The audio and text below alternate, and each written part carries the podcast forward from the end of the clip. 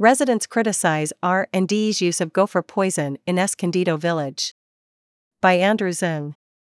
Families in Hume, a graduate residence in Escondido Village, say they have been left panicked and confused after residential and dining enterprises, R&D, hired a contractor to plant gopher poison in their courtyard without informing residents. R&DE confirmed in an email to the Daily that it had commissioned a contractor to plant the poison diphacinone, a first-generation rodenticide. They wrote that they had not initially alerted graduate students because the residents did not need to know how to avoid coming into contact with the poison. They further wrote that diphacinone did not pose a threat to residents or wildlife. Wildlife experts disputed this account, citing the risks the poison could pose to residents, their children, and wildlife. The incident, which students have begun referring to as Gophergate, has especially alarmed graduate students with young children, whom they worried could ingest the poison. Hume resident Ryan Meservey 22 wrote that he was most concerned about the impact the poison could have on children like his young son, Tad, who enjoys playing in the courtyard where the poison was placed. I had a long talk with my three year old son about not eating anything in the courtyard, he wrote in a statement to the Daily. I feel sorry for parents with even younger kids. Really young kids will put anything in their mouths. The incident has inflamed long-time tensions between the graduate student body and R&DE, with which graduate students have clashed over affordability, housing availability, and communication issues in the past. Residents said they hoped for changes in the way R&DE approaches pest control to prevent an incident like this from happening in the future. According to Hume residents, graduate students raised their concerns to R&DE, both through complaints to community associates, CAs, and the Graduate Life Office, and waited almost two weeks before R&DE sent them an official response. R&DE spokesperson Jocelyn Breland confirmed in a statement that the university had hired a pest control contractor to place diphacinone blocks in areas with a large number of gopher holes, which Breland wrote posed a tripping hazard. She wrote that the university is confident that the blocks were properly buried and used in compliance with applicable laws. Pest management is part of daily practice throughout the Stanford campus, with routine monitoring and timely response to the presence of pests, she wrote. Crane Pest Control, the company contracted by the university, did not respond to a request for comment. Breland cited a safety sheet from JT Eaton, the company that manufactures the diphacinone blocks, when writing to the Daily that the poison does not pose a threat to children or secondary animals. Three wildlife experts told the Daily that the poison is toxic when ingested by children and can cause harm to animals that consume the poison gophers. T. These poisons are indiscriminate, wrote Tiffany Yap, a senior scientist at the nonprofit Center for Biological Diversity.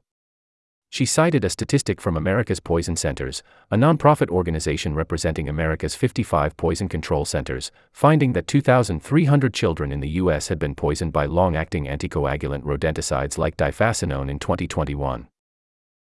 In a statement to the Daily, Environmental Protection Agency spokesperson Jeffrey Landis referenced a widely available EPA document stating that JT Eaton Answer, the diphacinone product used by the contractor, could harm dogs, birds, and other animals if they feed upon rodents that have eaten the poison.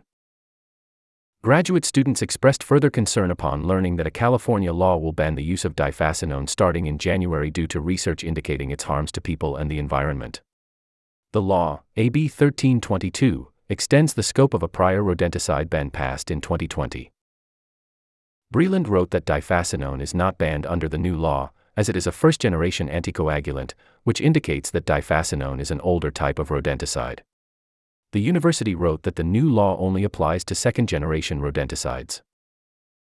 However, the new law explicitly extends the impending ban to diphacinone, aside from some exceptions. The use of diphacinone is prohibited in this state and diphacinone shall be considered a restricted material starting in January, according to the law. For legal experts confirmed to the Daily that diphacinone will be banned under AB 1322 starting in January.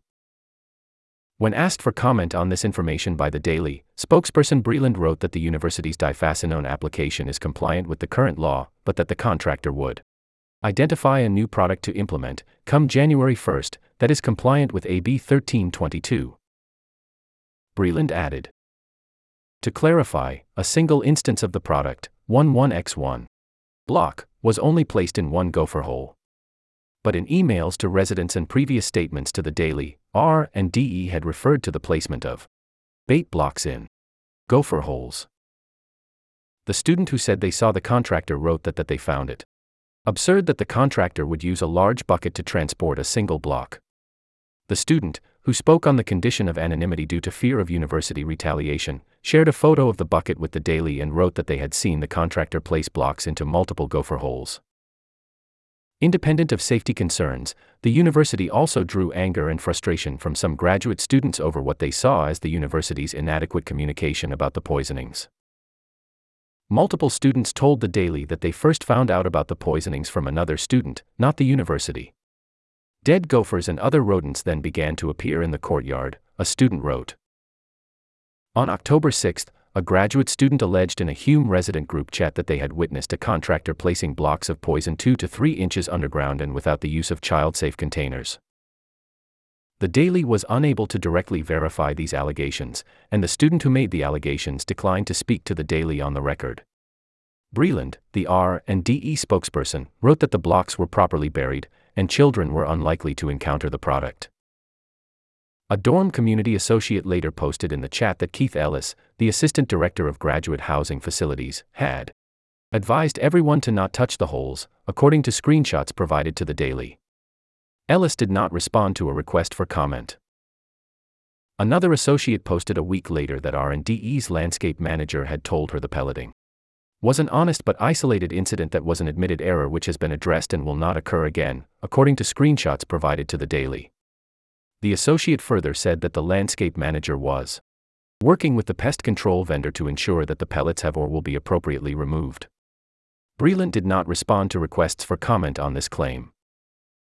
Almost two weeks after the initial pelleting, an R and DE staff member emailed Hume residents directly. The email confirmed that the pelleting had taken place and cited the tripping hazard posed by the gopher holes. According to residents, this email was the first statement students received about the poisonings directly from R&DE. In the same email, R&DE confirmed it had received reports that some blocks were not placed deep enough, but wrote that the contractor had since addressed the issue. Five residents contacted by the Daily wrote that they had never seen the gophers as a problem in the community. Some residents wrote that they hoped the blocks would be removed, and that there would be systemic changes to address resident concerns. They felt that R&DE had been slow to respond and was out of touch with the interests of the community.